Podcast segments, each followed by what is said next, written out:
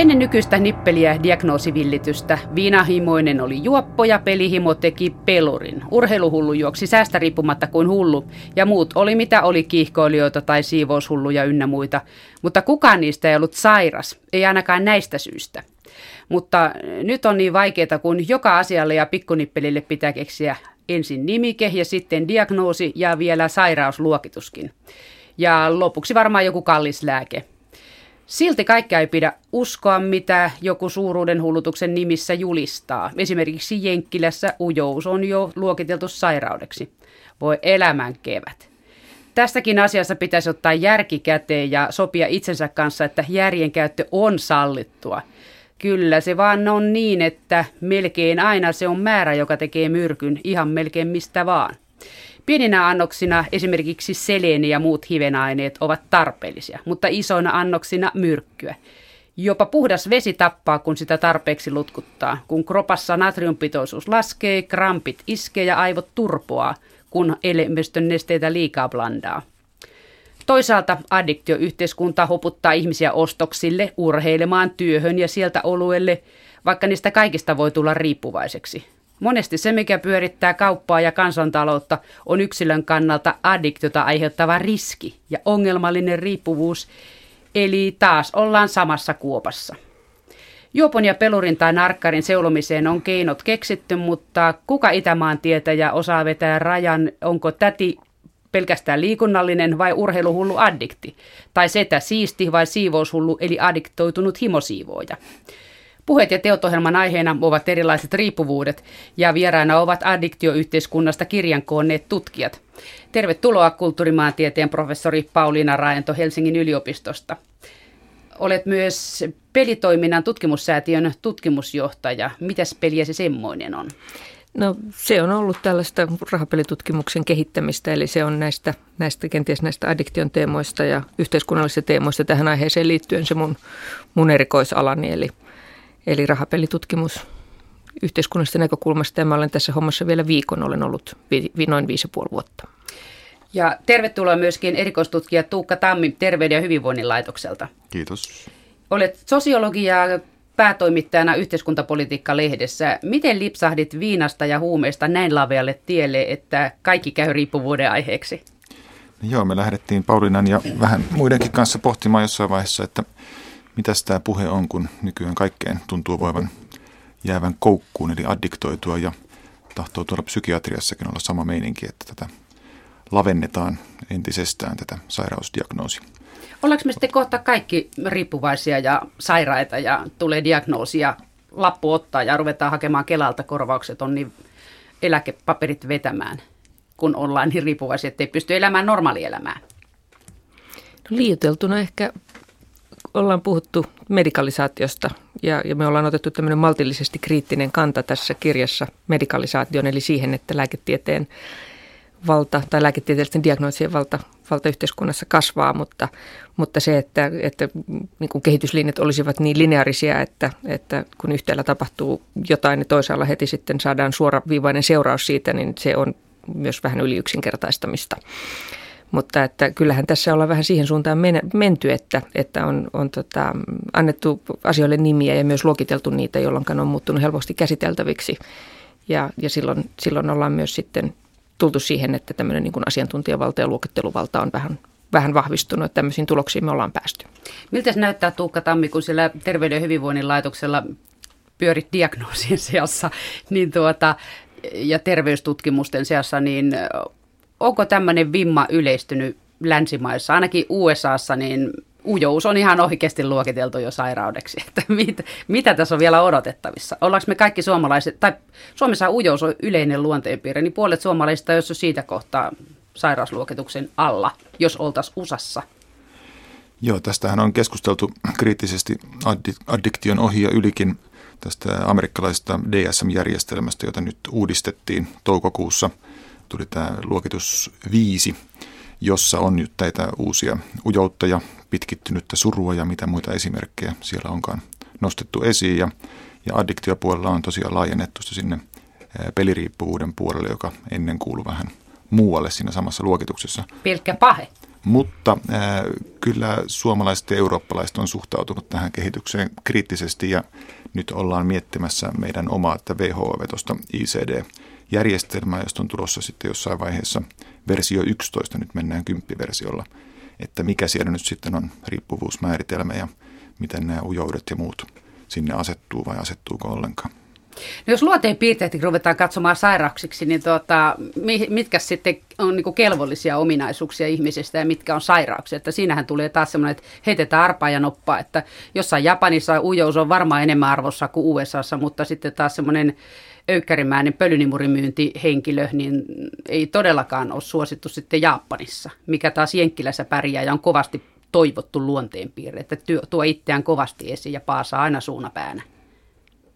Mä luulen, että kan, kansanluonteen, kansanluonteen sijasta mä lähtisin katsomaan esimerkiksi taloudellisia järjestelmiä, eli esimerkiksi Yhdysvalloissa tämä niin terveysvakuutusten suuri valta – jossa, jossa on helpompaa, että, tai niin kuin todennäköisempää, että vakuutusyhtiö korvaa näitä sairaudenhoidon kor- Jos hyvin on korkeita. varaa maksaa se vakuutus. Joo, tai siis se, että työpaikalla on, mutta tavallaan se, että se, se joku muu kuin, kuin sairastaja itse tai jostain asiasta kärsivä itse korvaa ne kustannukset, niin, niin on aika suuri paine esimerkiksi työnantajilla, työnantajilla tota, saada tällaisia luokituksia, jotka sitten niin kuin oikeuttavat sen asian olemassaolon ja, ja, voidaan saada esimerkiksi lääkehoito jollekin, jollekin jostain asiasta kärsivälle ihmiselle. Eli tässä on sitten tällaisia niin kuin merkittäviä taloudellisia rakenteellisia juttuja, juttuja, jotka sitten vaikuttaa ihan tämän itse asian ulkopuolella. Eli esimerkiksi Yhdysvalloissa juuri se, että miten sairaus, sairaanhoito- ja terveydenhoitojärjestelmä on, on rakennettu. Tämä teidän kirjan nimi on Addiktioyhteiskunta, riippuvuus aikamme ilmiönä. Ollaanko me Suomessakin jo menossa kohti addiktioyhteiskuntaa, että yhteiskunta säätelee, mikälainen on normaali ihminen ja loput on sitten, niillä on joku ICD-sairausluokitus tai sitten jos oikein pitkälle niin se jenkkiläinen versio, että puolet ujoista suomalaisista on sairaita. Joo, no täytyy nyt myöskin muistaa, että mikä on sanojen ja, ja tekojen – todellisen toiminnan suhde tässä, että siitä me ollaan lähdetty kirjan alussakin liikkeelle, että toisaalta voidaan kyllä tutkimusten perusteella osoittaa ainakin tiettyjen riippuvuuksien osalla, että ne todella on lisääntynyt, tai ainakin meillä on herkempiä tapoja mitata niiden lisääntymistä, mutta sitten toisaalta kyllä addiktio käsitettä, sana tai riippuvuus, jos käyttää sitä, niin on kokenut jonkinlaisen renesanssin. Kauhean mielellään ihmiset käyttää tätä sanaa itsekin – vähän sillä leikillisessä kepeässä mielessä, että mä oon nyt addiktoitunut tähän ja tähän huulirasvaan tai mihin olenkaan. Tarkoittamatta, että he ovat niin kuin vakavassa mielessä menettäneet itsekontrollia, tarvitsivat diagnoosia siihen lääkityksen.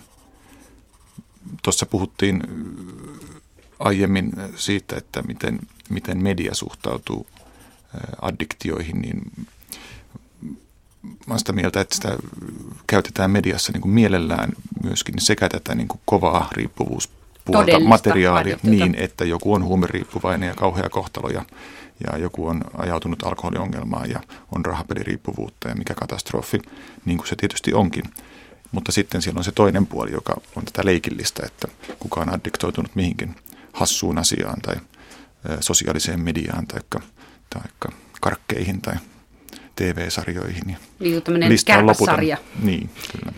Ja siinä, siinä tietysti niin kuin myös leikillisesti pohditaan näitä ra- rajoja, koska ilmiöhän on hyvin ristiriitainen ja aina kussakin yhteiskunnassa vallitsee tietyt normit. Eli yhteiskuntahan aina määrittelee kulloinkin, kuka on normaali ja minkälaiset rajat sille asetellaan. Ja, ja siinä on tietysti tämä leikillinen puhe, jossa tavallaan hyvin avoimestikin sanotaan, että esimerkiksi meidän kirja alkaa, alkaa blogisitaatilla, jossa ollaan addiktoituneita hedelmäturkkareihin ja, ja pitää saada uusi pussi, kun edellinen on saanut, saatu kurkusta alas. Ja, ja jos siihen sitten pohdiskellaan sitä, että jos, jos vaihdetaan siihen vaikka jotain tabuja, jotain laittomia laittomia tai tuota, väärinkäytettyjä reseptilääkkeitä tai jotain muuta tällaista, että kuinka niin kuin se suhtautuminen siihen asiaan muuttuu samalla tavalla. Eli että meillä on toisaalta niin kuin, meillä on hyvä paha addiktio ja se rajavetäminen on aika vaikeaa. Eli että sitten missä vaiheessa se muuttuu vakavaksi ja, ja niin kuin yhteiskunnallista kontrollia vaativaksi asiaksi, niin se ei ole mitenkään yksiselitteistä. Ja meillähän on tässä niin kuin kirjassa keskustellaan myös siitä, että kuinka, kuinka addiktio on on tota, myös moraalinen käsite, eli lakihan määrittelee tavallaan moraalin nollatason. Ja sen jälkeen sitten käyttäytymistä kontrolloidaan hyvin monella muulla sosiaalisella tavalla, jossa niin kuin mennään juuri sitä kohti, että, että yhteiskunta tavallaan enemmistö määrittelee sen, että kuka on normaali. Ja osa näistä addiktiivisten aineiden käytöstä tai, tai siihen liittyvästä niin kuin toistokäyttäytymisestä, niin osahan on myös, myös aktiivista vastarintaa tai kapinaa saattaa olla. Eli, eli esimerkiksi sanotaan nyt vaikka Suomessa, vaikka monet tuntee omankin kokemuksensa kautta tällaisen niin kuin nuoruuden viinakokeilut ja, ja tämän tällaiset niin kuin tar- kokeilut. Joo, tarkoituksen, tarkoitushakuiset ylilyönnit tietyllä tavalla. Eli, ja, ja tota, asiahan ei ole niin kuin sillä tavalla uusi, kun kysyit sitä, että ollaanko menossa Suomessakin nyt menossa tähän. Niin kyllä ja ei siinä mielessä, että, että asiahan ei ole uusi, niin kuin esimerkiksi taide kertoo taide, taidekaudokirjallisuus niin sisältää hyvin paljon erilaisia addiktion kuvauksia sekä hyvässä että pahassa. Eli, eli se ei ole pelkästään kielteinen, vaan myös myönteinen ilmiö.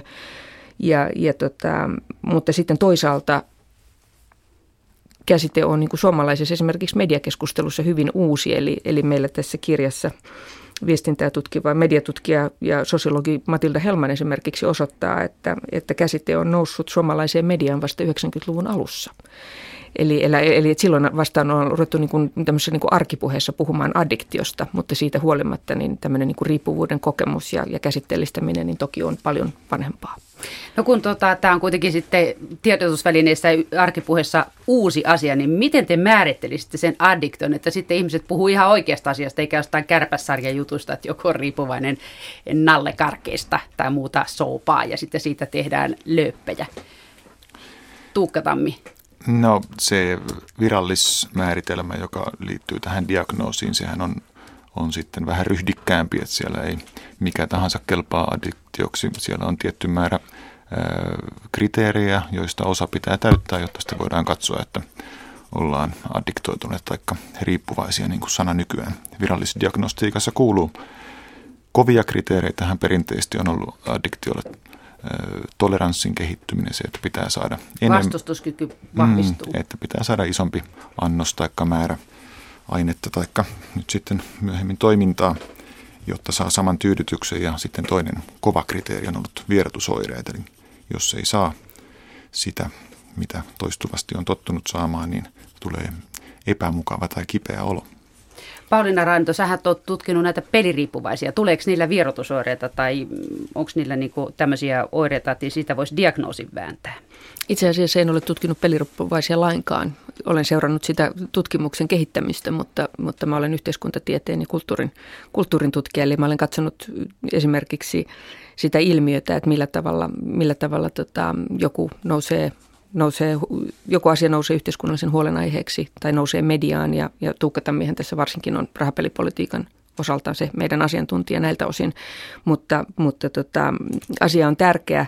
Mua yhteiskuntatieteilijänä ja kulttuurin tutkijana kiinnostaa esimerkiksi se, että millä tavalla nämä hoidon rakenteet lähtee kehittymään ja, ja millä tavalla media tarttuu johonkin teemaan. Eli esimerkiksi siihen, että meillä on, me tiedetään, että meillä on määritelmästä riippuen useita kymmeniä tuhansia tai jopa sata tuhatta peliongelmista eriasteisesti kärsivää ihmistä.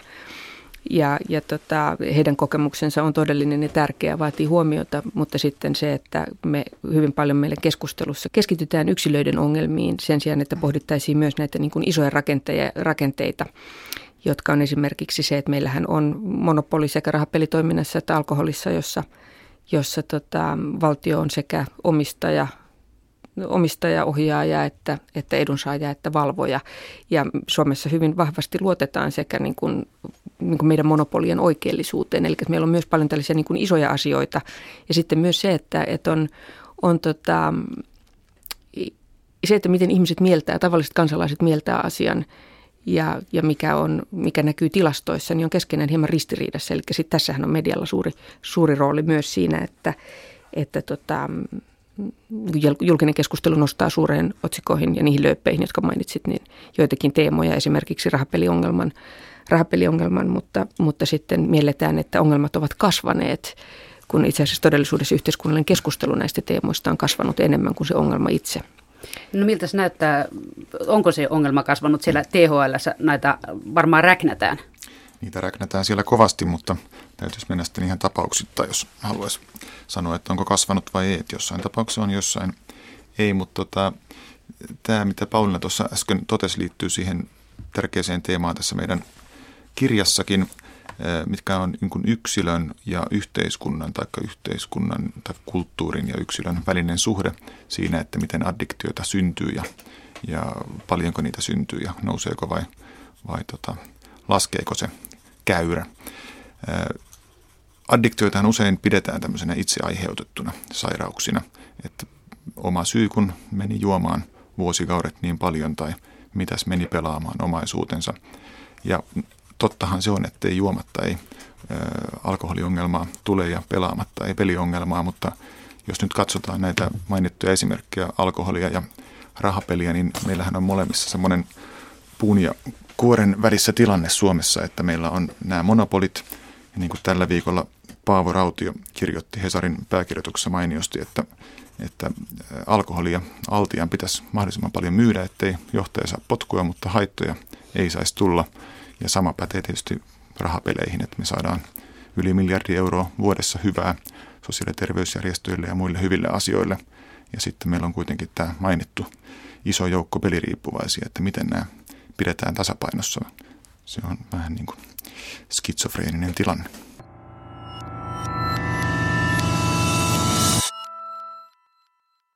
No kun te olette tätä asiaa nyt kirjan verran penkonut ja sitä ennen jo aika paljon molemmat asiaan uppoutuneet, niin mikä teidän käsitys on, että voiko tässä sanoa se, että onko se riippuvaisuus addikti, onko se yhteiskunnan ongelma vai yksilön ongelma? Ja missä tapauksessa se on yksilön ongelma? Ja jos se on yhteiskunnan ongelma, niin miten ihmeessä aikuinen ihminen ei itse ole teostaan vastuussa, kun ne usein tuppaa ole aikuisia ne ihmiset, jotka addiktoituu näihin laittomiin touhuihin huumeet pois tästä nyt, koska niitähän nyt käyttää lapsetkin.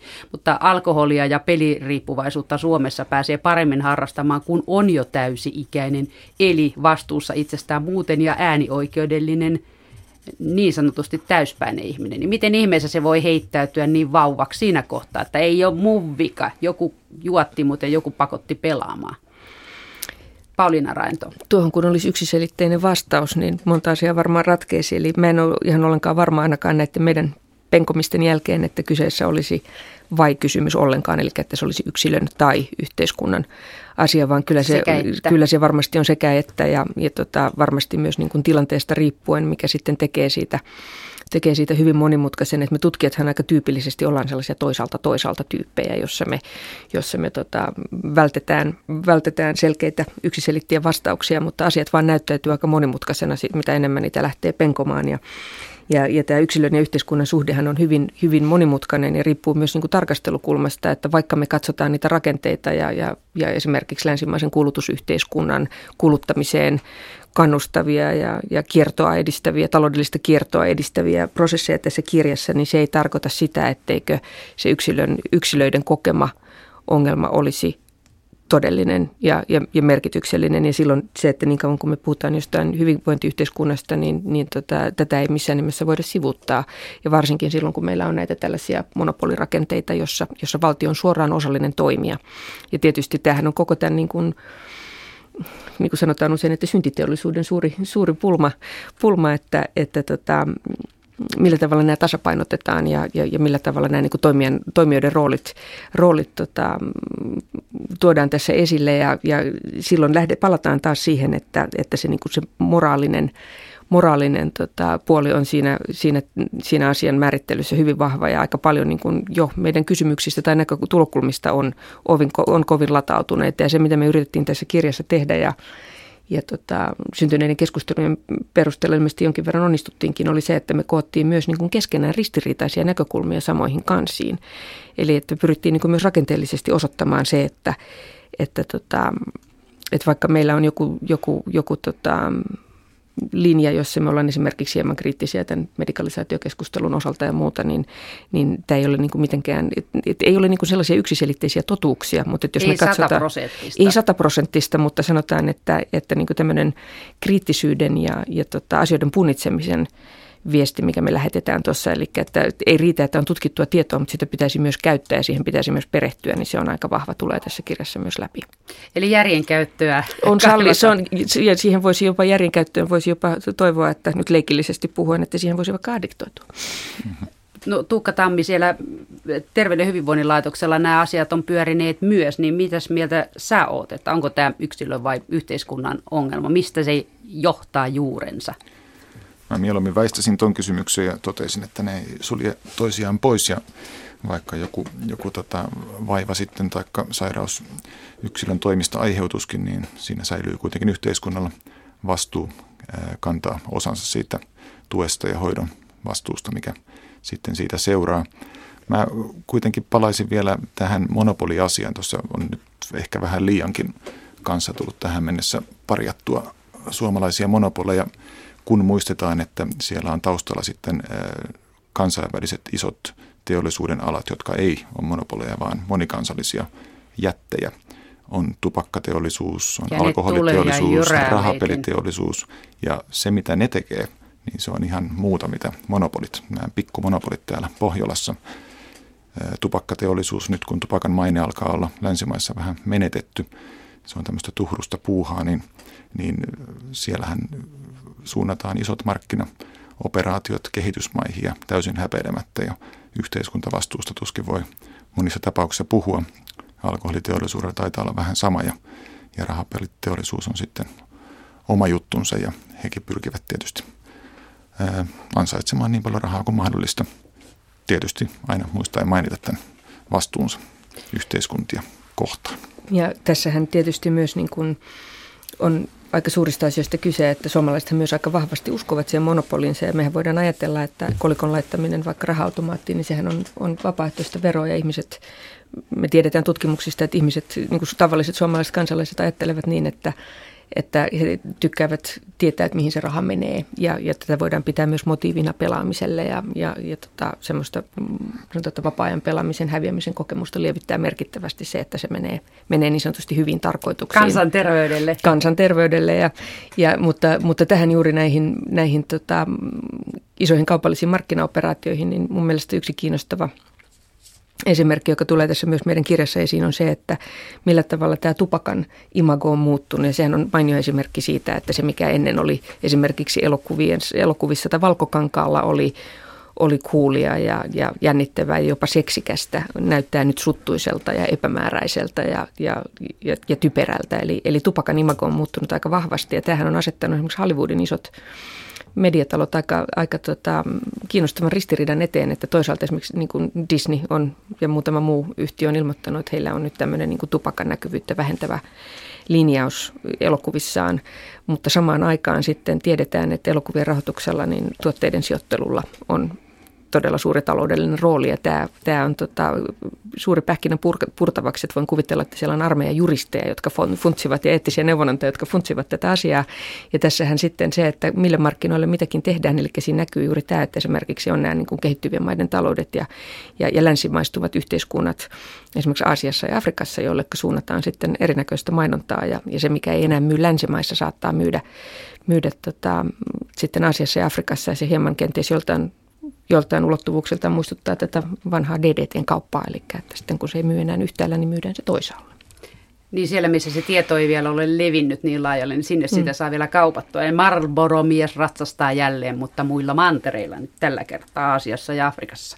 Mutta tota, jos ajatellaan tätä, näitä yli, jos ei olisi monopoleja, niiden tilalla olisi nämä ylikansalliset yhtiöt, mitkä silkastaa myy, ja sitten nehän ei mikään kansanterveyteen sitä rahansa anna. Kyllä ne vie sen sinne Keimansaarille tai Neitsitsaarille tai jonnekin muualle, missä on pienet verotukset. Että siitähän ei kyllä kostu sit yhtään kukaan muu kuin he itse sitten. Et siinä mielessä monopolit on kyllä puolusteltavissa, koska muutenhan nämä kansanterveysjutut ja urhe- lasten urheiluharrastukset, mitkä nyt maksetaan veikkauksen peleistä ja muista tämmöisistä niin kuin monopoliyhtiöjutuista, niin nehän otettaisiin sitten verorahoina kansalta. Että olisiko se sitten hyvä vaihtoehto, varsinaista herkkua, veronmaksu. Nythän suomalainen niin nimenomaan rahapeli, rahapelitoimijat ja rahapelimonopolihan sai pitkän, pitkän tota, selvitys- ja vääntötyön jälkeen niin vapautuksen, vapautuksen Euroopan komissiolta ihan joitakin viikkoja sitten. Eli, eli meidän monopoli täyttää nyt niin kuin Euroopan komission odotukset niiltä osin, että, että, että suojataanko me riittävästi kuluttajaa ja ehkäistäänkö me mahdollisia ongelmia, jotka liittyvät esimerkiksi rahanpesuun tai, tai tota, peliongelmiin, eten tällaiseen. Ja, Ja, ja tämä nyt oli, mä uskoisin, että niin kuin vähäksi aikaa torjuntavoitto niin kuin tämän, tämän osalta, koska muu Eurooppahan on kiinnostavasti mennyt tässä, tässä tota, rahapelien järjestämisessään ihan toiseen suuntaan, että kansallinen lotto, eli on kyllä melkein kaikilla, mutta sitten on vapautettu eriasteisesti lisenssillä esimerkiksi urheiluvedonlyöntiä ja tämän tällaista näin. Ja, ja tota, tämähän tarkoittaisi meillä suuria muutoksia, että Suomessa, Suomessa ollaan nyt aika eri linjoilla kuin, kuin muu Eurooppa. Mutta käytännössähän se sitten se lisenssijärjestelmä on sitten tarkoittanut sitä, että näitä verotetaan näitä, näitä lisenssoituja toimijoita – toimijoita eriasteisesti, mutta että kyllähän se meidän sen rahoituspohjan ja, ja myös sitten sen, sen niin kuin profiili monella tavalla muuttaisi ihan, ihan kokonaan. Mutta toistaiseksi tilanne on nyt tämä, että tämä hiljattainen arpajaislain uudistus, joka tuli loppuun asti saatetuksi tuossa 2012 alussa, niin on nyt rauhoittanut tämän tilanteen hetkeksi aikaa, mutta ei, voi olla, että se ei ole aivan viimeinen sana. Onko teillä tietoa kummallakaan siitä, että jos Euroopan komissio on nyt niin kovasti huolestunut näistä Suomen monopoleista ja sitten usko, että nämä muut ylikansalliset vedonlyöntifirmat ynnä muut jotenkin huolehtisi niistä haittojen torjumisista, niin tuota, mitäs te olette mieltä, onko se ihan kauhean uskottavaa, että ne muuta TGK myy niitä mahdollisuuksia veikata ja totota ja tulla miljonääriksi, mutta enemmistöhän ei tule miljonääriksi. Niin tota, miten ne muka suojaa haitoilta nämä business veikkausfirmat tai business-alkoholifirmat, ylikansalliset. Epäilen sangen suuresti, että ne laittaa rikkaa ristiin minkään langenneen kansalaisen hyväksi. Tai ainakaan ne ropojaan siihen laita. Rika voi laittaa ristiin justissa hikisesti. Joo, no jos nyt äsken pikkusen puolustelin monopolia, niin täytyy nyt olla demonisoimatta kaikkea mahdollista siellä teollisuuspuolellakaan, että kyllähän sielläkin on toimijoiden välillä isosti eroa, että meillä on jotain isoja yhtiöitä, jotka ihan aidosti tekee jotain, mitä voidaan kutsua yhteiskuntavastuutoiminnaksi ja vähintäänkin antavat sitten sen rikan hyvän tekeväisyyteen tai johonkin muuhun kansanterveyteen. kansanterveyteen. Et, et, ei, ei pidä nyt demonisoida sitä puolta totaalisesti, mutta sitten siellä on kyllä ihan, ihan villiä ja vastuutonta menoa myöskin joukossa. Minusta ne niin yleensä tähän, niin kuin sanoin äsken lainaus, isoissa lainausmerkeissä, että syntiteollisuuteen liittyvät, liittyvät tota, niin kuin riskinhallinta ja yhteiskuntavastuuteemat on sellaisia, mitä toivoisi, että niihin paneuduttaisiin niin kuin syvällisemmin ja ruvettaisiin katsomaan, että esimerkiksi mihin se luottamus, ihmisten luottamus perustuu, taikka, taikka yrityksen myönteinen myönteinen imago perustuu. Eli, eli tosiaan mun mielestä Tuukka on tuossa oikeassa, että, että toimijat on, on hyvin erinäköisiä, erinäköisiä ja, ja, ja kuluttajien, kuluttajien mielipiteet myös muuttuu aika, aika nopeasti, että, että tota, en myöskään lähtisi asettelemaan sellaista, että, että liiketoiminta, hyvä, mono, liiketoiminta hyvä tai huono ja monopoli hyvä tai, tai huono. Eli, eli ylipäänsä tämmöisten niin mustavalkoisten asetelmien rakentaminen, niin se on kyllä raflaavaa, mutta se on ehkä niin kuin ehkä älyllisesti hieman, hieman tota, turhauttavaa siinä mielessä, että se ei välttämättä niin kuin tuo konkreettisia ratkaisuja. Onko se vähän niin kuin, että piirtelisi viivoja veteen vai? Niin, tai sitten vetää siihen keskelle järveä sellaisen muurin, että vesi ei enää kierrä kunnolla. Ehkä nämä perinteiset addiktiot, päihteet ja rahapelitkin jossain mielessä sinne kuuluvan, niin ne on enemmän jumiutunut poteroihinsa ja niitä ei pysty ajattelemaan samalla tapaa enää luovasti, mutta sitten kun meillä on tosiaan, kun tässä kirjassakin käsitellään, niin näitä uusia addiktiokandidaatteja esimerkiksi syömiseen liittyen on syömishäiriöitä ja on, on jotain, oli se sitten tota karkkiriippuvuutta tai muuta, niin siinä on mielenkiintoista katsoa sitten, jos tämä ajattelu etenee ja nämä tulee sinne diagnostiikan piiriin, niin mikä silloin elintarviketeollisuuden vastaus on ja rooli on, että kyllähän nyt jo puhutaan paljon haittaveroista ja makeisveroista, sokeriveroista ja, ja, ja rasva, rasvaveroista ja mitä veroja onkaan, että samalla logiikalla, mutta ei kukaan ole perustamassa monopolia varmaan, joka Suomi tuottaisi omat ruokansa niin kuin sodan jälkeen omavaraisesti, vaan se kuvio täytyy olla jollain tapaa erilainen. Tässähän on rakenteellisesti kiinnostava juuri tämä hyvä ja paha addiktio, että nyt meillä huomio varsinkin viime aikoina on, on keskittynyt hyvin vahvasti tähän tupakkaan ja ollaan puhuttu myös rahapelaamisesta ja, ja alkoholista, jotka on aina nämä, aina nämä tota, meidän kestoaiheet osittain myös siksi, että niillä on tämä suora valtiollinen yhteys ja, ja Euroopan unionilla on, on tota, myös intressi tähän. Ja nämä on kaikki laillisia. Mehän ei puhuta laittomista huumeista ollenkaan, jätetään Joo. ne toiseen kertaan. Ja, mutta, mutta nekin on, on osaltaan siis se, että, että, että niin kuin taas sitten laittomat, laiton toiminta, niin se on sitten se, millä saadaan niitä lööppejä ja, ja, ja, ja muuta nostettua esiin. Mutta sitten meillä on niin tämä, että millä tavalla, jos palataan sinne niin addiktion historialliseen käsitteeseen, niin kuin tuo yhteiskuntahistorioitsija Mikko Salasuotossa kirjassa sit käsittelee tähän omistautumiseen, joka on se niin kuin, tavallaan addiktion, addiktion ihan varhainen historiallinen merkitys, eli ollaan keskittyneitä ja omistautuneita ja, ja heittäydytään johonkin toimintaan. Niin kuin ja, ja, ja tota, miten sitten niin kuin suhtaudutaan, että urheilu ja työhän on esimerkiksi tällaisia niin kuin perinteisesti niin kuin hyvänä pidettyjä addiktioita, jotka sitten korostaa tätä niin kuin addiktion ja kuluttamisen ja, ja tuottavuuden suhdetta. Eli tavallaan se, että, että aika paljon lenkkiä saa juosta ennen kuin joku siihen, joku siihen puuttuu tai rupeaa pitämään vähän, vähän tota sairaaloisena touhuna. Tai, tai samoin, että työnarkkarihan on termi, josta vasta, jota vasta, niin kuin vasta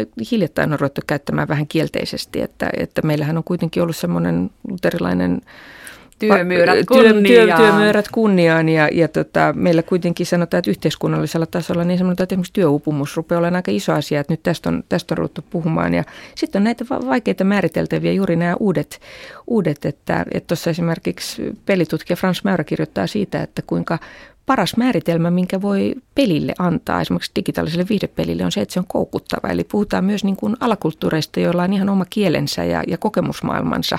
Ja me tiedetään kuitenkin se, että tämä suomalainen viihdepeliteollisuus myy aika myy kuin leipää tuolla maailmalla tällä hetkellä. Eli että meillä on niin kuin monta tällaista ulottuvuutta, jossa tämä niin kuin hyvän ja pahan, hyvän ja, pahan ja, ja, ja tuottavan ja kuluttavan raja menee sekaisin. Ja vaikea sanoa esimerkiksi seksin osalta, että, että tota, mihin terve virilyys päättyy ja, ja sairasaddiktio alkaa. Niin kun tässä on tosiaan siinä, kun tämä homma laajenee, niin että saira- ujous on sairaus USAssa ja meillä addiktiota voi aiheuttaa soppailu, seksi, lenkkeily. No työn hullujahan nyt on ollut iän kaiken, että se nyt ei ole uusi juttu, mutta sekin on nykyään jo katsotaan, että mahdollisesti se on joku addiktio. Niin tota, onko tässä mitään rajaa? Voiko mistä hyvänsä tulla addiktio ja riippuvaisuus? Tosiaan niistä nallekarkeistakin vaikka. Tuukka Tammi. Niin. niin. Jos nyt puhut, palataan siihen vakavampaan diagnostiseen ajatteluun, niin, niin ei, ei varmaan ihan kaikki toiminta taivu siihen, että tulee vierotusoireet ja toleranssi kasvaa, vaikka nyt tietysti leikillisesti voi siihenkin muottiin vääntää. Mutta se, mitä siellä on myöskin tapahtumassa siellä diagnostisen ajattelun muutoksessa, on tämmöinen niin kuin, ikään kuin skaala tai portaaton ajattelu, että voi olla lievä tai keskivaikea tai vaikea, vähän niin kuin jossain muissa sairauksissakin, kun ennen se oli enemmän, että on off, että joko on addikti tai ei. Mutta se on nyt jatkossa voidaan, että niin, voidaan mitata, että tai... niin, vähän koholla mun addiktio.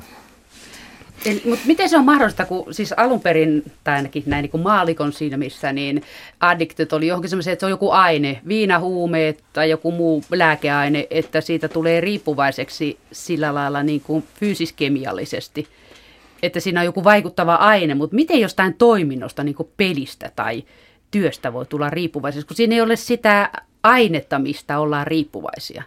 Mistä siinä ollaan riippuvaisia? Tietääkö sitä Erkkikään?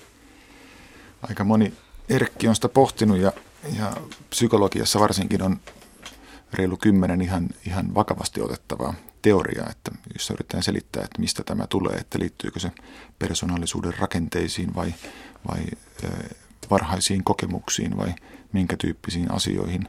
Heikko ja, luonne tai äärimmäisen oppivainen, että oppii niin, heti johonkin tapaan ja jää jumiin Ne on näitä tota, tuonne pääsisään meneviä, mutta sitten on tietysti näitä sosiaalisempia teorioita, että elämän tietyt tapahtumat ja olosuhteet altistavat monenlaisille ongelmille ja myöskin addiktöille. Ja, ja tota, on hyvä, että elämässä on, on tota, rytmiä ja sisältöä ja, ja on hyvä, että on taitoa elää sitä arkea. Ja useinhan ihmisille, jotka niin vakavassa mielessä on addiktoituneita, niin jotkut näistä asioista kyllä selvästi puuttuu ja niitä sitten yrittää – kehittää ja palauttaa siinä, mitä hoidoksi kutsutaan. Siinä on tämä toistokäyttäytymisen määrittelyn niin kuin suuri vaikeus on juuri tässä, että, että myös sitten, että, että millaisia ne haitat ovat, eli, eli tavallaan, että onko se addiktio hieman koholla ja, ja, ja kuka siitä kärsii, eli kärsiikö siitä se ihminen itse. Sanotaan, että esimerkiksi työhönsä omistautunut ihminen, että, että, että kokeeko hän sen myönteisenä, eli, eli puhutaan tällaista niin myönteisestä tai positiivisesta addiktiosta, joka ei, joka ei ole kuitenkaan ihan uusi termi, mutta se jää tässä keskustelussa vähän syrjemmälle syrjemmälle usein ja, ja mietitään, että, että mitä, mitä myönteistä siitä voisi, voisi sitten olla. Ja, ja tota, on sitten esimerkiksi niin kuin pelimaailmassa, että, että saattaa olla, että ihmisen sosiaaliset verkostot ovat siellä niin kuin laitteen välityksellä internetin, internetin virtuaalisessa maailmassa ja, ja hänellä on siellä niin kuin merkittävä status ja, ja asemaa ja, ja tota, hän kokee sen hyvin palkitsevaksi, mutta se saattaa olla esimerkiksi ajan käytön kannalta perheen näkökulmasta sosiaalisesti hyvin kuluttavaa. Eli puhutaan ihan pelileskistä, joka on tämä termi, jota myös tämä pelitutkija Frans Mäyrä tässä kirjassa käyttää. Niin kuin golflesket oli ja kymmenen vuotta sitten. Eli, eli kyse, konflikti syntyy silloin siitä, siitä kokemuksesta, että, että mitä priorisoidaan ja, ja, ja, ja tota, toisen täyttymys on to, pois toisen ajasta. Eli, eli todella se, että tämmöistä niin kuin absoluuttista määritelmää tai, tai diagnoosin leimaa voi olla tällaiseen asiaan aika vaikea laittaa ja sillä saattaa olla vähän yllättäviäkin seurauksia sitten niin se, että jos, jos, jos ruvetaan käyttämään sitä määrittelyvaltaa ja diagnosointivaltaa, eli, eli joku lyö leiman, että sä olet nyt addikti, addiktia, ja tota, eli kenen kokemus, kenen kokemus siitä, eli saako olla onnellinen juoppo.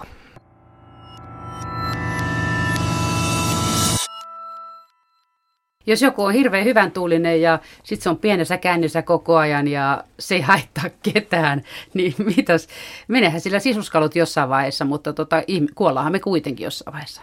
Miten se sieltä kansanterveyden suunnalta näyttää terveyden hyvinvoinnin laitoksen edustaja Tuukka Tammi? Niin, no, hyvä, hyvä, jos juoppo on onnellinen, mutta tietysti Ei ole ihan tiedä, joka tiedetään, onnellinen. että alkoholi on sen tyyppinen asia ja aine, että jos sitä riittävästi juo, niin varmasti tulee monenlaisia ongelmia tietysti terveyteen, mutta muuallekin, että se onnellisuus ehkä katkeaa sitten jossain vaiheessa ja sen takia voidaan perustellusti tarjota nyt vähintäänkin tukea tai apua. Ja tämä onnellinen juoppohan on kulttuurisesti kiinnostava käsite sellaisessa Romaaneissa. suomalaisessa yhteiskunnassa ja sen tämmöisessä yhteisessä kulttuurisessa kokemuksessa juuri tämä, että, että meillähän, meillähän tota, niin kuin aikaisemmin jo puhuttiin tästä, että välttämättä tilastot ja, ja kokemus ja, ja, ja mielikuvat eivät täsmää, niin meillähän on sitten taas niin kuin, esimerkiksi alkoholista tiedetään, että, että se on melkoisen, saattaa olla melkoisen kuluttavaa tavaraa, mutta meillä on kuitenkin edelleen niin kuin sosiaalisesti hyväksyttävää olla, olla juovuksissa ja, ja, ja ne, jotka, eivät, jotka ovat täysraitteita, joutuvat yleensä kyllä aika vahvasti selittelemään sitä, että miksei kelpaa, niille vähän hiitellään tai sitten niitä pidetään omituisina, omituisina että jos ei lainkaan maistu ja, ja, ja pohditaan, että onko sinulla joku sairaus, kun et käytä alkoholia tai lääke, pitää, lääke, pitää olla lääkitys, että ei käytä alkoholia. Niin, mutta, etkö, mutta, etkö hallitse tätä asiaa? Etkö hallitse mm, tätä mm. asiaa ja tämä on aika, aika tärkeää, eli että meillä on kuitenkin sitten glorifioitu monta tällä tällaista, tällaista tota, ja suomalaisessa kenties kyllä populaarikulttuurissa ja taiteessa näkyy, näkyy sitten tämä aspekti, että tässä on kiinnostavia ristiriitoja, että oikeastaan mihin tahansa päin katsoo, niin tutkija alkaa raapia päätäänkin hyvin kiinnostuneena siitä, että, että tota, mitenhän tämä nyt näin menee ja, ja se on ollut itse asiassa yksi, yksi motiivi lähteä rakentamaan tätä kirjaa silloin, kun me se käynnistettiin. Miten käy sitten Alkon talouden, kun mä olen tavannut ihan oikeasti, se alta kolmekymppisiä ja sitten on niitä vanhempiakin streittareita, jotka ei käytä alkoholia ollenkaan. Ne on jostain syystä päättäneet niitä tai sitten ne on aina olleet sellaiset. Ne, niin kuin tyyliin, että joku ei ole koskaan polttanut ensimmäistäkään tupakkaa. Että se vaan on joskus päättänyt, että en polta sitä ensimmäistä. Niin sitten se on sellainen itsensä kanssa kisa, että että kuinka pitkälle pystyy vetämään, se meneekö hautaan asti, että ei ole polttanut yhtäkään. Niin tällaisia tyyppejä on, niin jos niitä tulee enemmän, niin miten käy alkon ja joudutaan maksamaan enemmän veroja, kun ei sieltä tule enää niitä alkoholiveroja sitten kansantalouden kassaan?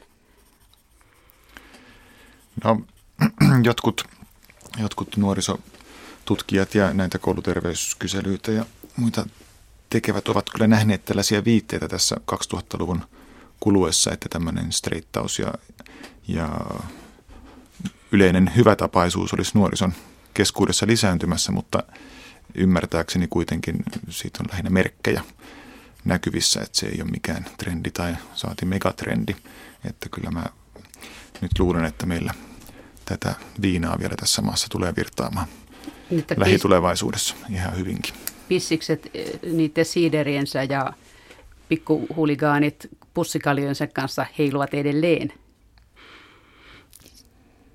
Mulle tulee tässä, niin mä väistän tota vähän, mutta hyppäsen Yhdysvaltoihin hetkeksi, koska siellähän on sitten taas tullut tämä niin kuin jonkinlaiseksi nuorisomuodiksi, mutta ei mitenkään niin kuin koko nuorison läpäisevästi, vaan esimerkiksi osavaltioittain, joissa vähän riippuu siitä, että millainen yleinen moraalinen tai, tai tota, uskonnollinen, uskonnollinen tai lainsäädännöllinen ympäristö siellä vallitsee. Ja, ja, ja tota, että on ollut esimerkiksi tämä niin seksistä pidettäytyminen ennen avioliittoa on noussut aika vahvasti, vahvasti tota, liikkeeksi ja samoin alkoholi ja, ja tupakka. Ja jotkut tutkijathan on sitä sel, se, selittäneet sillä, että, että tämä niin kuin, länsimäinen kulutuskulttuuri, joka on vienyt yksilöllisyyden ja, ja niin kuin itsehallinnan äärimmilleen ja, ja sen vaatimuksen siitä, että, että vähän tämä juuri, että etkö hallitse sitä tai etkö. Kontrolloi itseään täydellisesti. Ja, ja silloin juuri tämä, että tämä niin kuin itsen projekti ja, ja, ja yksilöllisyyden niin kuin paineet hallitaan juuri sillä, että ruvetaan kieltäytymään tällaisista konkreettisista ja moraalisesti ristiriitaisista ristiriitaisista ja, ja otetaan niihin niin kuin tietty selkeä absoluuttinen kanta. Eli ollaan siellä sadassa prosentissa, joka sitten niin kuin klaaraa pois osa niistä pohdinnoista, jotka saattaisi, saattaa tota, tällaisen liittyä. Eli, eli että Suomessahan tosiaan ei tämmöisestä niin kuin, tällainen niin kuin laaja nuorisomuoti ole vielä, vielä noussut, mutta että, että, että kyllä meilläkin niin kuin tämmöinen tuntuu siltä, että, että tota, nykyiset teini-ikäiset on paljon striitimpiä kuin me aikoinaan oltiin. Asia voi tietysti liittyä siihenkin, että ehkä ne nuoret käyttäytyy vaan paremmin, mm. että se näyttää kivemmalta, että ehkä juodut määrät on kuitenkin mm. suht ennalla. Niin ja sitten eikö ylipäätään alkoholin kulutus ole kasvanut aika roimasti 10 ja 20 vuoden aikana, niin että eihän nyt varmaan vanhat ihmiset sitä kaikkea jo, kyllä ne teinitkin osan siitä juo, niin kyllä se, mä uskon, että se on kasvanut vähän siellä sun täällä se alkoholin käyttö. Mutta sitten jos ajatellaan näitä tämmöisiä tavallisempia juttuja, että joku on niin himosiivoja tai himolenkkeliä tai joku muu tämmöinen, niin mistä löytyy se viisaus Itämaan tieteeltä vai että mihin se raja vedetään? Että kun joulu tulla jollottelee ja joku siivousullu saisi kyllä minun puolesta tulla meilläkin käymään, tarjoisin kahvit ja varsinkin ikkunanpesusta voisi maksaa vaikka rahalla, mutta mä en tunne ketään siivoushulluja, niin tuota, että osahan näistä on semmoisia juttuja, että nehän niin oikeasti pyörittää tätä maalimaa tai ainakin yhteiskuntaa näistä addiktiosta, kun osa ihmistä oikeasti on sellaisia, että ne paneutuu johonkin hommaan ihan tuhatta ja sataa ja tekee sen alusta loppuun valmiiksi, osti vaikka ei maksetakaan. Niin tota, eikö tämmöiset ole pelkästään hyödyllisiä ominaisuuksia? No siis tässä mä jotenkin palaisin siihen arkijärjen käyttöön taas, mistä oli niin kuin, että järjen käyttö on sallittua ja sitä saa viljellä, viljellä yliannoksinakin mielestäni, että tulee niin kuin tämä juuri, että ihan jos ajattelee, että jos joulu menee pilalle siksi, että kaikki on rättiväsyneitä siksi, että on ollut hirveä paine tehdä jotain ja ollaan hinkattu joka kulma, niin, niin käy sitten mielessä, että oliko tarpeen. Ja, ja mä luulen, että tavallaan semmoisen niin kuin, yksi tässä viesti ehkä tässä kirjassa on semmoinen niin kuin yleinen harkinta ja sallivuus, joka, jos, joka tarka, tarkastelee asioita eri näkökulmista sekä kriittisesti että itsekriittisesti. Ja, ja jokainen käyttää sitten sitä tietoa, tietoa tota, haluamallaan tavalla, mutta että juuri tämä, että kyllä mä uskoisin, että aika tärkeä kysymys on se, että onko siitä haittaa. Mm-hmm. Ja, ja että se, niin kuin siis tavallaan se subjektiivinen oma haitan kokemus ja oman lähipiirin haitan kokemus, niin ei se sieltä mihinkään katoa, vaikka puhutaan isoista ylätason rakenteista ja, ja, ja pohditaan, että millä tavalla me yhteiskunnan prioriteetit järjestetään tilanteessa, jossa kustannukset, kustannukset ovat suuremmat kuin, kuin, kuin tota, käytettävissä, ole, niin, tai, tai niin kuin käytettävissä olevat varat tai, tai, tai saadut hyödyt. Eli, eli tavallaan, että se yksilön kokemus on kuitenkin semmoinen, mikä ei sieltä niin kuin mihinkään katoa, vaikka, vaikka tämä tarkastelumittakaava muuttuisi. Ja silloin tämä on juuri tämä, että onko siitä, onko siitä haittaa ja löytyykö jotain kompromisseja sitten, jos, jos kokemukset ovat hyvin eriävät. Joo, ja tuossa tarvittiin aikaisemmin jo puhua tästä käsitteen joustavuudesta siitä, että, että addiktiostahan voi puhua positiivisessa tai negatiivisessa mielessä, ja niistä voidaan puhua myöskin neutraalissa mielessä. Että jos joku on on tota kovin aktiivinen nyt sitten vaikka siellä siivousrintamalla, niin se voi olla pikemmin positiivista, tai se voi olla neutraalia, tai, tai sitten tota, jos tosiaan sitten joulu menee pilalle sen takia, että äiti ei enää jaksa mm. avata paketteja, niin sitten se menee sitten sinne negatiivisen puolelle, eli, eli nyt jos palataan siihen vakavampaan addiktiopuheeseen ja, ja politiikkaan, että mikä vaatii meidän huolta ja toimia, niin kyllä se pitää sitä haittojen kautta kaivaa. Et mikä se haitta on, se pitäisi aina kysyä se kysymys, jos otetaan tämä addiktion näkökulma esille. Ja muuten asian saa antaa olla vaan. Sitä voi nimittää sitä vaikka millä nimellä.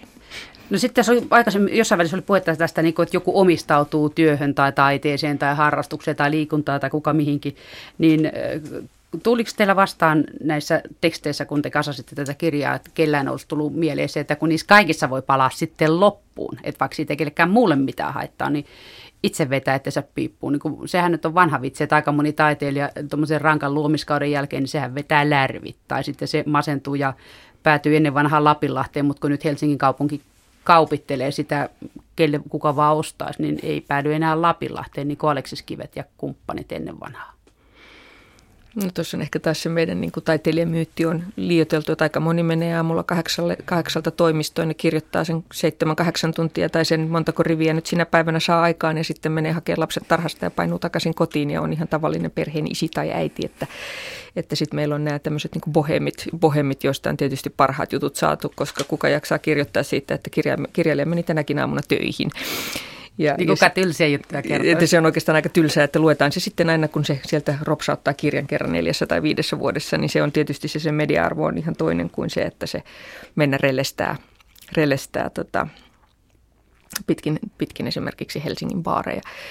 Mutta, mutta tota, nyt mä alan jo unohtaa vähän, että mikä se, tartuin tähän niin, että vähän... Se loppuun palaminen. Se loppuun palaminen oli joo, että, et, niin kyllä siis se nousee tässä kirjassa esille, että se tulee siellä joissakin kirjoituksissa vähän suorempaan ja, ja joissain sitten epäsuorempaan, mutta kyllä todella, että mm, lähinnä esimerkiksi keskustelussa juuri siitä, että mikä se haitan, haitta on ja, ja haitan suhteellisuus on. Eli, eli tavallaan, että, että mikä on sitten, palataan niihin filosofisiin kysymyksiin esimerkiksi sen yksilön itsensä vastuusta ja tämän tällaisesta. Eli, eli meillä on tässä kokonaan esimerkiksi filosofia, filosofinen keskustelu siitä, että, että, että mikä, miten, tota, mikä on niin yksilön tahdon ja, ja, ja vastuun ja addiktion suhde. Ja, ja tota, siitä saa filosofia aikaan kokonaisen, kokonaisen tota, artikkelin mittaisen pohdinnan. Eli, eli kyse on monimutkaisesta asiasta, mutta kyllä se, kyllä se tulee esille.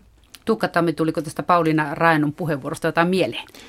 Niin, tästä haitasta puhuttiin, että, että addiktiosta on ehkä perusteltua puhua silloin tässä negatiivisessa mielessä, kun on tunnistettavissa se haitta. Ja, ja monissa näissä niin sanotussa uusissa addiktioissa on kyse kuitenkin enimmältään siinä, että ne yksipuolistaa elämää. Aika yleisesti edelleen ajatellaan, että, että on hyvä, että elämässä on monenlaista ja se on suhteellisen monipuolista ja tasapainosta eri alueiden välillä – jos katsotaan, mitä teemoja täällä meidän kirjassa on, täällä puhutaan vaikka ruumiin muokkauksesta, podaamisesta ja lävistyksistä ja mistä leikkauksista siellä puhutaankin. Siinähän on kyse vanhalla tavalla ilmastettuna narsismista, että se kaikki energia menee siihen omaan itsensä puunaamiseen. Niin, ja tuijottamiseen ja miettimiseen, taikka sitten jos puhutaan verkkopelaamisesta, niin se on sitten se ainoa todellisuus on siellä verkkoyhteisössä, taikka ei sieltä välttämättä yhteisö, joka on vaan pelkkä tietokone vastassa. Että se on se kovin yksipuolista semmoinen elämä ja näitä esimerkkejä sitten voi kaivaa lisää näistä toiminnallisista addiktioista, niin kuin niitä kutsutaan. Tässähän on tavallaan, verrataan myös yhtäläisyyksiä, yhtäläisyyksiä näiden eri teemojen ympärille. Eli, eli siellä on myös yhdessä artikkelissa puhutaan siitä, että kuinka niin kuin arki ja arjen rutiinit ja rytmit kapeutuu, kapeutuu esimerkiksi juomisen ympärille. Ja, ja juuri tämä, tämä tämmöinen niin kuin maailmankaikkeuden kapeutuminen johonkin tiettyyn asiaan on aika, aika nousee vahvasti. Ja, ja tässähän sitten päästään, me tuossa pohditaan tuossa lopussa sitä, että onko addiktiot sama ilmiö vai eri ilmiö. Ja, ja se, että, että jos niin kuin tämä tämmöinen niin kuin perinteinen juopottelu näyttää ihan sitten joistain, joistain, joiltain osiltaan niin kuin tämmöisen kapeutumisen näkökulmasta esimerkiksi, niin näyttää hyvin samanlaiselta kuin, kuin osa näistä niin sanotusta uusista, uusista toiminnallisista addiktioista. Niin, niin tällä perusteella voisi sanoa, että addiktiot ovat, ovat tota, edelleen niin kuin hyvin sama ilmiö riippumatta siitä, että puhutaanko kemiallisista aineista vai, vai puhutaanko toiminnasta, mutta sitten toisaalta löytyy myös väittämiä, väittämiä tota, sen puoleen, että, että miksi addiktiot ovat hyvinkin eri asia ja miksi niihin pitäisi suhtautua, suhtautua eri tavalla. Ja tätä kautta voidaan palata siihen sääntelykoneistoon, yhteiskuntaan ja kulttuuriin, että jos nyt sitten ollaan sitä mieltä, että addiktio on yksi ja sama kohteesta riippumatta, niin pitäisikö meidän purkaa ja uudelleen järjestää nämä, nämä kontrollijärjestelmät ja muut, että mikä on sallittu hu- ja huumeet, huumeet lailliseksi ja monopoliin ja ja makeisteollisuus ja, ja rahapeliteollisuus alkaa kaikki, sama kaikki samaan muottiin. Joo, kyse on samasta asiasta, mutta näinhän se tietysti ei ole näin yksinkertaisesti, mutta jos, jos ajateltaisiin, että riippuvuus on yksi, niin silloin tämäkin johtopäätös olisi mahdollinen. Ja tuossahan on meidän kirjassa sitten tämmöinen niin vähän perinteisempää addiktiotutkimusta esittelevä maavertailu, joka kuitenkin sitten laajentaa näkökulmaa siihen, että se pyrkii myös niin kuin kulttuurin yhteiskunnan kontekstissaan selittämään näitä eroja, eli eihän länsimaatkaan ole kuitenkaan niin kuin yksi, yksi monoliittinen toimija, eli vaikka me ollaan tässä nyt puhuttu länsimaisesta kulutusyhteiskunnasta ja, ja markkinataloudesta ja tämän tällaisesta, niin, niin tuossa on oiva osoitus siitä, että, että, että maat ovat hyvin erilaisia, että esimerkiksi Suomessa ja Ruotsissakin jo kansalaisten mielikuvat ja, ja osittain myös lainsäädäntö on, on erilaisia, tai saati sitten Kanadassa tai, tai Venäjällä, jotka on nämä maat, jotka on tässä yhdessä vertailuartikkelissa mukana. Eli tavallaan se, että vaikka siellä olisi niin kuin pykälät hyvin toisiaan muistuttavia, eli, eli tavallaan se mainitsemani moraalin nollataso siellä lainsäädännössä ja sääntely, sääntelyssä ja ohjauspolitiikassa, niin silti kansalaisten mielikuvat siitä, että esimerkiksi mikä on vaarallista tai mikä on yksilön itsessään hallittavaa, on hyvin erinäköistä. Eli, eli sitten kun ruvetaan purkamaan niin kuin tällä tavalla, katsotaan esimerkiksi suhtautumista tupakkaan tai, tai johonkin muuhun tämmöiseen, niin rupeaa löytymään niin kuin maiden välillä merkittäviä eroja, vaikka ollaan niissä samansuuntaisissa länsimaisissa kulutusyhteiskunnissa. No sitten kun katsotaan näitä maita ja kulttuureita, niin mihin Suomi siellä asettuu? Ollaanko nipoja puolivälissä vai tuommoisia niin suvaitsevaisia? Täytyy olla nyt varovainen, ettei puhu muiden tutkijoiden suura liian yksityiskohtaisesti menee kuitenkin pieleen, mutta kyllä se... Sille krouvisti, nipoja vai ei? Juu, pa, nipo, nipoja ehkä, ehkä ollaan, mutta tämä tämmöinen niin kulttuurinen tuttuus tai vieraushan siinä helposti heijastuu, että Suomessahan käytetään kansainvälisesti verrattuna aika vähän huumeita. On vähän huumekokeiluja ihmisillä eikä oikein tunnekaan ketään, joka on kokeillut. Vaikka lisääntymistäkin puhutaan, mutta sitten vertaa jonnekin tämmöiseen keski-eurooppalaiseen maahan, jossa nämä aineet on ollut pitkään siinä. Jos ei omassa käytössä, niin jonkun tutun käytössä, niin silloinhan se näkökulmakin on helposti vähän tämmöinen, sanotaanko realistisempi. Ja meillä tuetaan Alkon taloutta. Mutta meillähän on myös muisti, historiallinen muisti, tota, silloin tällöin aika huolestuttavan lyhyt, että, eli että kyllähän meillä vielä oltiin alle sata vuotta sitten, niin, niin oltiin tota, Euroopassa johtava heroinin käyttömaa, koska sitä käytettiin yskelääkkeenä. Silti meillä ei ollut heroiniepidemiaa, eli, eli tota, tästä ovat kirjoittaneet muut tutkijat, muun muassa Mikko Ylikangas on kirjoittanut ansiokkaan tietokirjan, palkitun tietokirjan tästä aiheesta, mutta että, että ollaan tosiaan kiinnostavien prosessien ääressä ja jos me ruvetaan katsomaan sitten asiaa taaksepäin, niin sehän menee vielä, vielä monimutkaisemmaksi, mutta, mutta ollaan kyllä kirjassa pyritty siihen, että, että, että tehdään keskustelun lisäksi myös ihan selkeitä linjauksia, sel, selkeitä linjauksia ja, ja pyritään perustelemaan eri, eri näkökantoja.